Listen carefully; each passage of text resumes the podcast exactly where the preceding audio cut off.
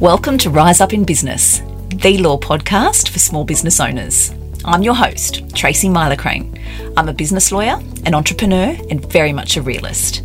Rise Up in Business is designed to share with small business owners important legal information and some clever tips and tricks in short and sharp episodes, no legal jargon. With this podcast, I want to empower small business owners to rise up and take control in their business. I'll be here every Wednesday to tell you what you need to know without sending you to sleep. Let's get into today's episode.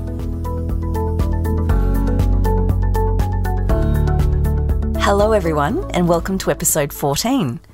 So far in this podcast series, I've talked a lot about setting up good foundations for business, what you need to know, why you need to know it, and how to do it.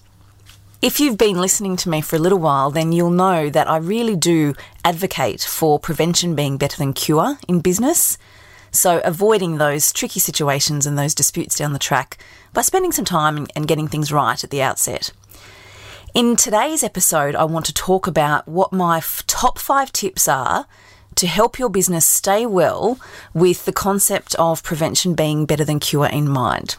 So, to start, number one, my first tip in business is to get your business structure right and to do so from the start.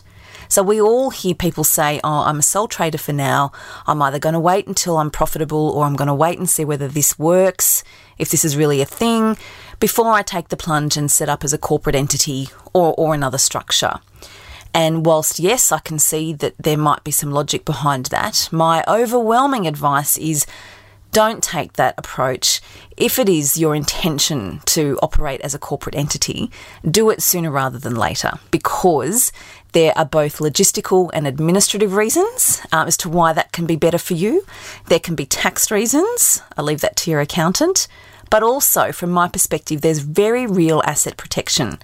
So you may be exposed in your business without actually realizing it, and you don't actually get the protection that you would otherwise have if you were a corporate entity. So those are some key fundamental reasons why it is that I don't encourage putting off setting up that corporate structure if that's ultimately what you intend to do anyway. My next tip is legals. Get your business legals right. So, I've talked a lot about business legals in this podcast and, and in my blogs and in my social media content. The business legals you need for any service based business, your core documents are your business terms and conditions, also referred to as your business service agreement or your terms of trade, your website terms and conditions if you operate a website, and most businesses do, and a privacy policy because no doubt you'll be collecting personal data and you'll need to be disclosing to people how it is you're going to use that data or not use it. So they're your core legal documents.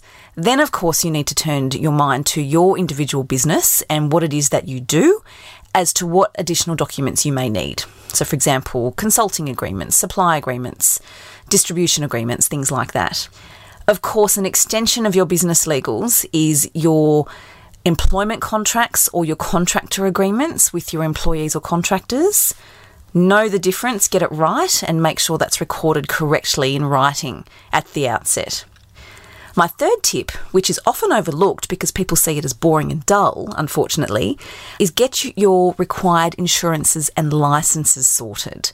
So it may seem dull, but trust me, it really is one of the most important things you could ever do in your business because it gives you protection and peace of mind.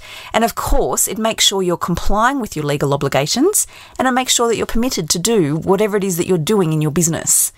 This is a big one. The next one, number four, is debt management. So let's be honest, in business, we want to get paid. Cash flow is the cornerstone of every business. We need to make sure we've got policies and procedures in place to ensure that that can actually happen. So, for example, you start with your business terms and conditions, it's giving you the right to get paid and giving you the right to press for payment if you need to. It sets out your payment terms, what you'll be paid, how you'll be paid, etc you need to then make sure whatever software you're using for your accounting, you have set up your issuing of invoices process, you've set up the automatic reminders, and you've got pop ups that come up to let you know if someone hasn't paid. Make sure you're across that because it's really important, otherwise, you can find yourself in a position where all of a sudden the cash stops flowing.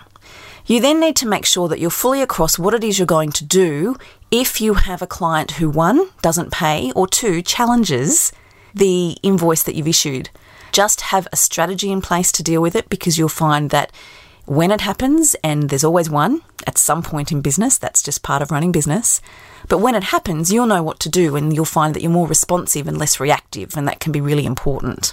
Personally, my advice here too is to have a good relationship with your business lawyer so that if you do find yourself in a tricky situation where a client is either refusing to pay or a client has raised an issue um, and you're not quite sure how to deal with it, then you can simply reach out, pick up the phone, or send an email to your business lawyer and get some guidance at the outset on how to deal with it.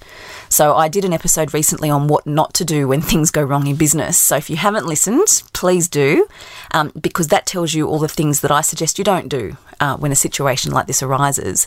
But what I think you should do is either rely on your strategy or rely on your processes to deal with it seamlessly and smoothly, or call on your business lawyer to get some support and ask questions as and when you need to. And finally, my number five tip is to review and update regularly.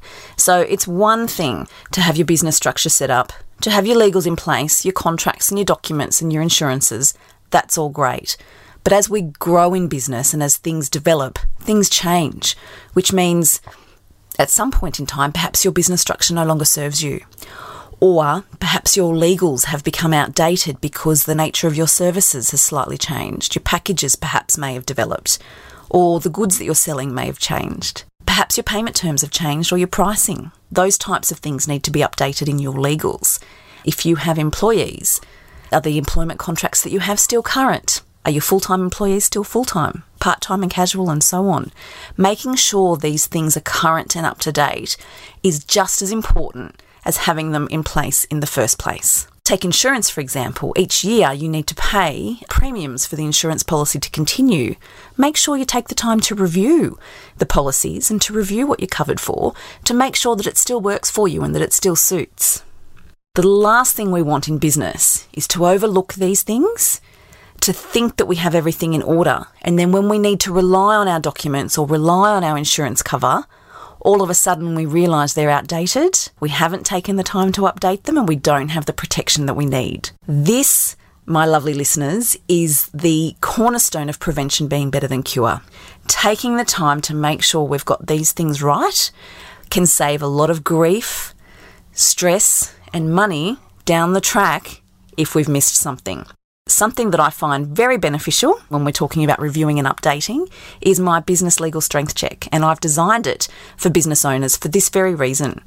Something that you can pull out annually, make sure everything's ticked off. Yes, yes, yes, that's all still current.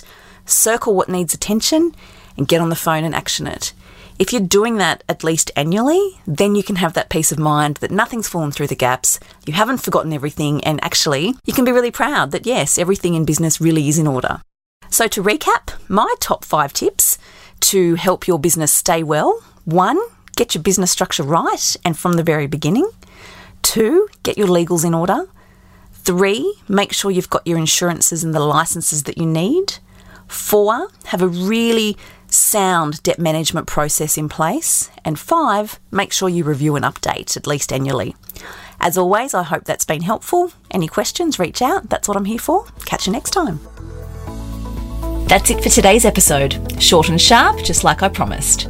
If you liked the episode, be sure to hit subscribe so you don't miss any new episodes, and I would be most grateful if you would leave a review on Apple Podcast. As always, remember to keep your business legals in order with my Business Legal Strength Check. Grab your free copy by heading over to my website, tmsolicitor.com.au. I'll catch you next Wednesday. Thanks so much for listening.